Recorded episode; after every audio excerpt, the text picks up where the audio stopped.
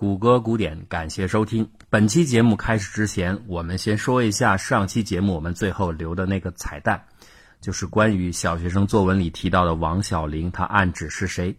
这里边呢 Lian 还有 Kiki 都猜对了，我们说的是赵薇。其实这个答案呢并不难猜，因为现在最火的话题就是赵薇。当然了，对于这件事情的是非曲直，我们不想做判断，我们只是想提醒大家，对待材料，对待所有的资讯，有一份自己独立的审视，以免盲从于别人。我看到了一篇所谓起底赵薇最近一段时间各种态度和各种行动的文章，我看来看去，我不想说它是真的或者是假的，我只想说它所有的参考的论据是空白的，所有的一句话都是来自于网络。那如果来自于网络就可信的话，那岂不是说什么就是什么了？所以还是希望大家多一份考证。那今天我们的节目呢，实际上也变化了一种新的形式。我想重复一段TED演讲里边威尔盖塞大夫所做的关于医生关怀的一篇非常精彩的演讲。那由于呢翻译的内容呢，我来把整个的文档重新做了整理和改编，然后讲述给大家听，看看在一位斯坦福大学的著名的内科医生的眼中，医生应该是如何来对待患者的。希望大家能够喜欢。女士们、先生们，我是斯坦福大学的一名教师，同时也是一名内科医生。今天我希望讲述的是我自己的从医经历和我内心深处一些真诚的，但是或许听起来略带特意的想法。就在几个月前，一位女士匆匆忙忙地被送到了我的急诊室，当时她的情况非常危急，血压处于警戒值，低压170，高压230，就在几分钟之内，她进入了心血管的虚脱状态。经过急救，她被救醒过来，情况逐渐稳定。之后他被带到急诊旁边的 CAT 扫描室，因为医生非常担心他的肺部仍有肿块。CAT 扫描显示并没有任何肿块存在于他的肺部，但不幸的是，清晰的肿块出现在他的胸部两侧，是乳腺肿瘤，并且已经扩散到了全身。这位女士在过去的几年中已经辗转在4到5家医院就医过，这意味着她在理论上至少有4到5次机会被医生去发现这些肿瘤，触摸这些肿瘤，在早得多的时候开始治疗这些肿瘤，而不是直到现在被我们发现的时刻，只能束手无策地看着这些肿瘤。这是一个悲伤的故事，但是遗憾的是，它并不是特例。在过去的一段时间里，这样的不幸一直在发生。我们的诊疗手段越来越多，但我们作为医生的角色分量却越来越少。我甚至经常开玩笑说，如果你此时瘸了一条腿或者少了一条胳膊到医院去，你收到的第一个来自医生的处理意见将是一摞检查单。你必须经过核磁共振或者 CAT 扫描，你必须做完血常规、尿常规，你必须等待所有的分析报告打印在纸上，并且上传到医疗信息系统之后，才能到骨科去做门诊的最后诊断，而医生们此时才会明确地告诉你，你的腿瘸了，你的胳膊没有了。我不是一个反对现代技术进步的所谓工业革命时期的乐得分子，我在斯坦福大学教书，我是一个掌握最先进技术的内科医生，我为先进的医疗技术带给人类生命价值的增长而自豪。但今天在这里，我却想讲述一些完全不一样的态度。当我们越来越依赖于仪器的检测，每次开出一大堆的化验单，然后等待从数据结果中判断病情，而不是直接的和病人交流，并直接用我们的双手和听诊器触摸检查病人的身体时，我们不仅完全忽略了一种可能行之有效但简单易行的疾病诊断方式，更重要的是，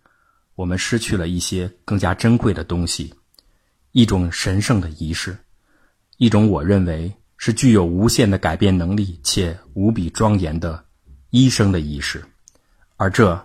其实才是医生和病人二元关系的核心。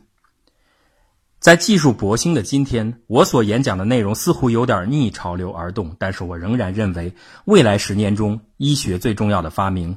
并不是某种新的设备或某款神奇的药物，而是重现医生双手的能量。这双手能触摸，能抚慰，能诊断和治疗。更重要的是，它是患者真正需要的，而也是医生应该给予的。这里我想首先介绍一个人，亚瑟·柯南道尔爵士。作为一个神探福尔摩斯的迷弟，我当然是柯南道尔的铁粉。不过很多人可能不知道，柯南道尔是在爱丁堡上的医学院，而更多人不知道的是，福尔摩斯的原型就是柯南道尔的医学老师约瑟夫·贝尔，一个杰出的无可挑剔的医学教授。下面的故事可能让大家知道贝尔的身上如何闪耀着福尔摩斯的光彩。贝尔总是坐在急诊室当中，一群学生围在他的周围，病人登记挂号，然后走进诊室接受治疗。有一次走进来一个带女孩的女士，她问候贝尔早上好。贝尔抬起头看了一眼她，说道，你是从本泰兰的渡船码头过来的吗？一路上还顺利吗？女人愣了一下，她显然不知道贝尔为什么了解她的情况，于是说很好。贝尔接着问，你的另一个孩子还好吗？女人更加吃惊，她回答说，我把他暂时留在利斯区的姐姐那里照料。贝尔又问，你过来的路上有没有从印弗里斯的小道抄近路？女人点点头说，是的。贝尔继续说，那你还准备继续在油毡厂里工作吗？女人回答，是的。贝尔和这个女人之前完全不相识。之后贝尔向自己的学生解释道，当女人说早上好的时候，我能听出她的法夫口音，而从法夫过来最近的渡口就在本泰兰，所以我知道他是从那里过来的。他手中拿着的给小孩穿的外套和他带来的小孩相比，明显的太小了，这说明他带来了2个孩子。他鞋底上的红土泥巴在爱丁堡附近几百里之内，除了植物园再也不会有，所以他肯定是从印弗里斯抄近路过来的。最后他的右手手指有皮炎，而这是典型的油毡厂的职业病。你看，这不正是一个福尔摩斯般的典型对白吗？接着贝尔让女人脱掉了衣服，开始为她检查。你绝对无法想象一个拥有如此惊人洞察力的医生做起检查来是多么的认真，多么的细致，而这深深地启发了我，触动了我。也许大家并没有意识到，人类利用自己的肢体和感官去接触病人，通过简单的方法进行诊断的历史并不久远。18世纪末，利奥波德·奥恩布鲁格发明了叩诊法，就是用手指轻轻敲击病人的胸腔、腹腔或者其他部分来做出诊断。而叩诊法的发明竟然是因为他的父亲。利奥波德的父亲是一位旅店老板，他在地下室存放了很多的好酒，所以他经常在地下室用手指轻轻敲击木桶，以此判断桶里的酒还剩下多少，要不要及时补货。利奥波德长大成为内科医生后，继承了父亲的这招，只不过他敲击的不再是木桶，而是病人的身体。叩诊为什么会有效？最简单的解释就是，这是最原始的超声波检查。医生通过细微的声音变化，可以听到脏器的变形，听到各种积水，还有身体的异变。利奥波德把这一切经验写进了一本书，叫做《新发现》，但这本书并没有引起人们的注意。多亏了另一个医生科扎维卡重新整理和推广，才让这本书重生光彩。而他实际上正是内科医生利奥波德的内科医生。几年后，医生莱尼克走在巴黎的街头，碰巧看到2个小孩用一根棍子玩着分辨声音的游戏，于是他得到启发，把听诊法和听诊器带进了现代医学。这些问诊技术跟今天相比当然是简陋无比，但是它对于现代医学来说最重要的价值在于，人们开始懂得探索身体的内部情况。故此不久后的19世纪末20世纪初，理发师就彻底的被内科医生所取代。令人难以置信的是，在内科医生出现之前，如果你得了病，不管轻或重，你都会被送到理发师那里，他会尝试给你拔火罐，为你放血，给你冲洗。当然如果你愿意，也会给你理个发，顺便拔上几颗牙，但就是没有诊断。理发店门前的传统的旋转彩灯，红白2色就代表着鲜血和绷带，而彩灯上下2端的球形容器则象征着存放血液的壶。内科医生开始对人体进行诊断，这是一个重要的转变。卢克·菲尔德斯有一部著名的油画作品叫做《医生》，这幅名画曾经出现在许多国家的印刷品和邮票之上。当时的菲尔德斯受到泰特的邀请，创作一幅他认为最能够表达那个时代社会现状的作品，菲尔德斯经过考虑选择的就是医生这个主题，因为他的长子菲利普9岁的时候得了病，死在了平安夜。医生为了照顾这个幼小的病人，整整守护了2天3夜，这让菲尔德斯感动不已。所以他想通过自己的话来赞颂这个伟大的职业，并创作了这幅不朽的名作。我其实一直在思索一个问题，如果菲尔德斯是在今天，在现在被要求画一幅关于医生的画，他会画些什么呢？也许画面上只有各种各样的仪器和几块电脑屏幕，因为今天的病人在医生眼中已经仿佛不再是一个活生生的人，而似乎更是电脑上的一个头像或者图标。我把这些0和1以及像素组成的病人代表叫做 I patient。 从南到北，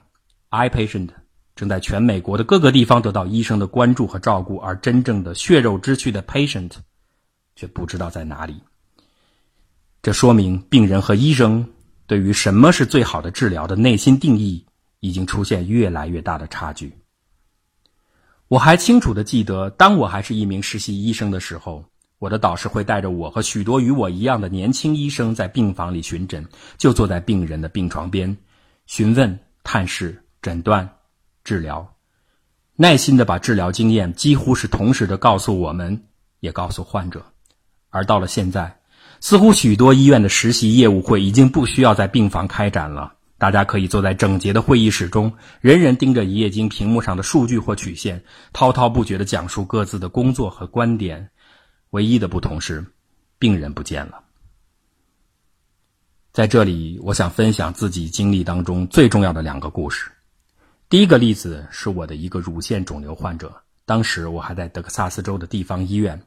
他最初发现了一个小的乳腺肿瘤是我切除的，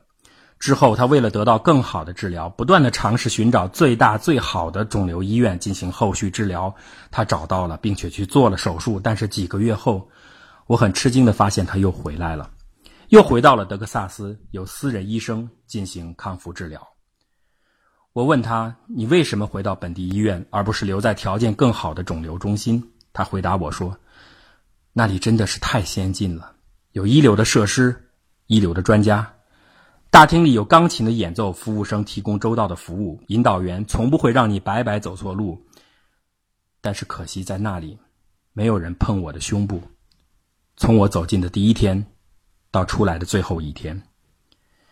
也许医生们会说，这是技术的进步，我们已经完全不需要去触碰患者的胸部，扫描影像可以提供分子级别的准确信息，一切都会包括在其中，除了一样东西，关怀的触摸。触摸对医生的诊断来说可能毫无用处，但对于病人来说，这种感觉如此重要，以至于可以让一个曾经不惜一切代价去寻找最好医院的患者重新回到了出发的地方。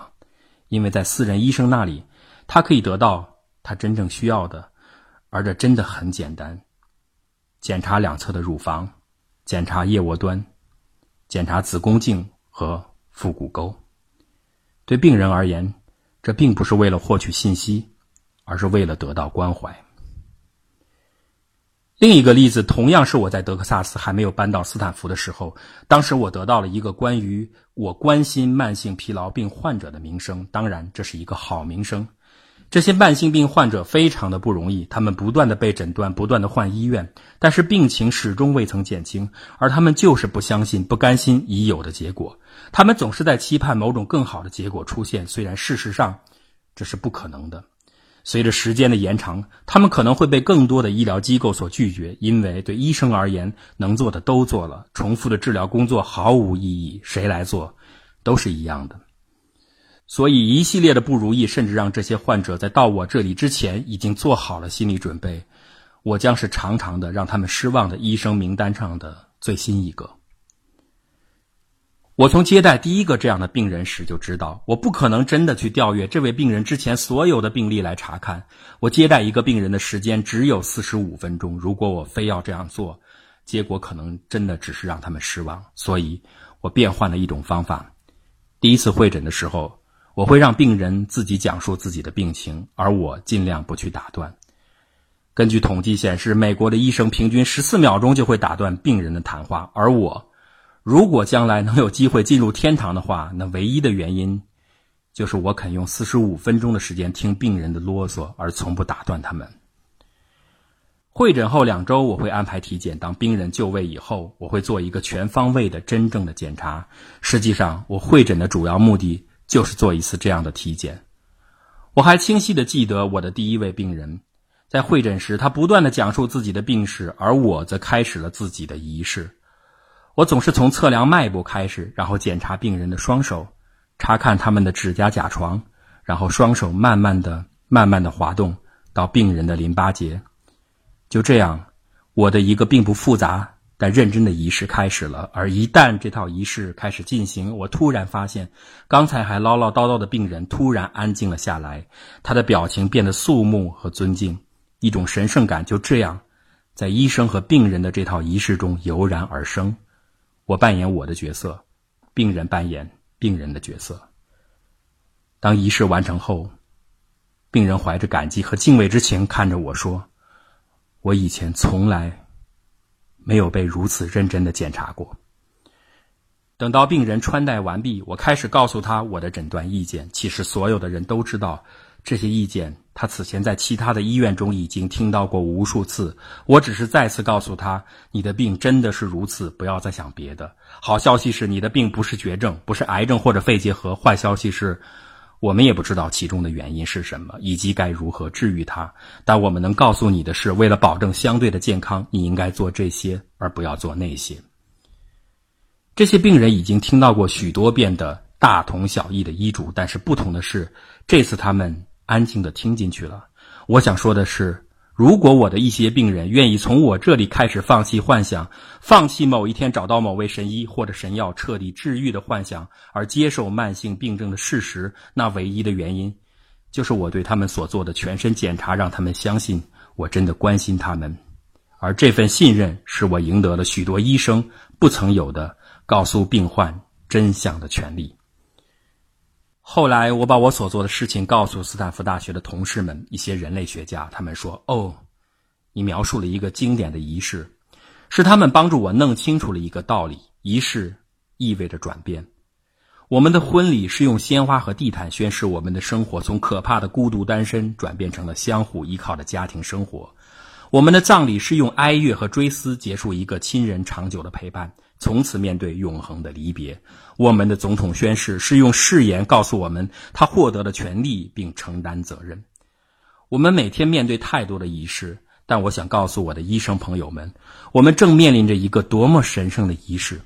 当一个病人在你面前愿意向你坦诚一切隐私，有些甚至是面对神父的忏悔都不曾袒露的，当一个病人在你面前愿意宽衣解带让你触碰他的身体，这还不足以说明你所面对的这个仪式是多么的重要吗？而如果你在这样庄严的仪式面前耍花样，比如你不去脱病人的衣服，你隔着睡裙去听诊，或者不完整不认真的检查草草应付，你就真的错过了为医生和患者之间的心灵连接盖上你私人印章的机会。作为一个传染病医生，我见惯了病人和亲人之间最后的生死离别。比如在 HIV 早期，我们对此病毫无办法，无数的病人家属眼看自己的亲人即将离去却无能为力。这种情形对我来说是一种残忍的熟悉。每次我在家属面前，在即将死去的病人面前，都会产生一种浓浓的失败感，让我什么都说不出来。此时我唯一想到去做的就是再来一次最后的检查。我会翻开病人的眼皮，看他的舌头，敲敲他们的胸腔，听听心跳，按压腹部。我至今仍然记得许多病人的名字，我仍然能够清晰地回忆起他们的面庞，听到他们的声音。我清楚地看到他们临行前空洞而渴望的眼神，这些眼睛在我进行我最后的仪式的时候会平静下来，平静地看着我。第二天我会再来，再做一次。我想用我的诗歌描述这最后的情景。我有一位病人，他瘦骨嶙峋，无法发出声音，他的嘴里长满真菌，难以杀灭，异味难闻。当他看到我，生命已是最后几小时的光景，他的手臂突然如慢镜头般挥动，干柴般的手指伸向睡衣，伸向衣襟。他想要解开自己的胸膛，我知道那是一个邀请。我没有拒绝，我敲击，我触摸，我听诊，我想让他知道这对我的重要一如对他的必要。这神圣的仪式早已不再是为了听出肺部的水泡或者衰弱的心跳，它只是平静的进行。我们曾经因为傲慢丢失了它，遗忘了它，这让我们失去了灵魂。纵使我们能够解开人类的基因组，纵使我们的知识如同宇宙般的爆炸，但我们却会变得冷漠。我们忘记了仪式是最重要的药品，不是因为它能够治愈疾病，而是温柔地告诉病人，我会永远永远在这里，我会永远陪着你，我会永远永远不放弃，我会陪你到生命的最后一瞬。感谢大家的收听，多尊重病人和身边的患者吧。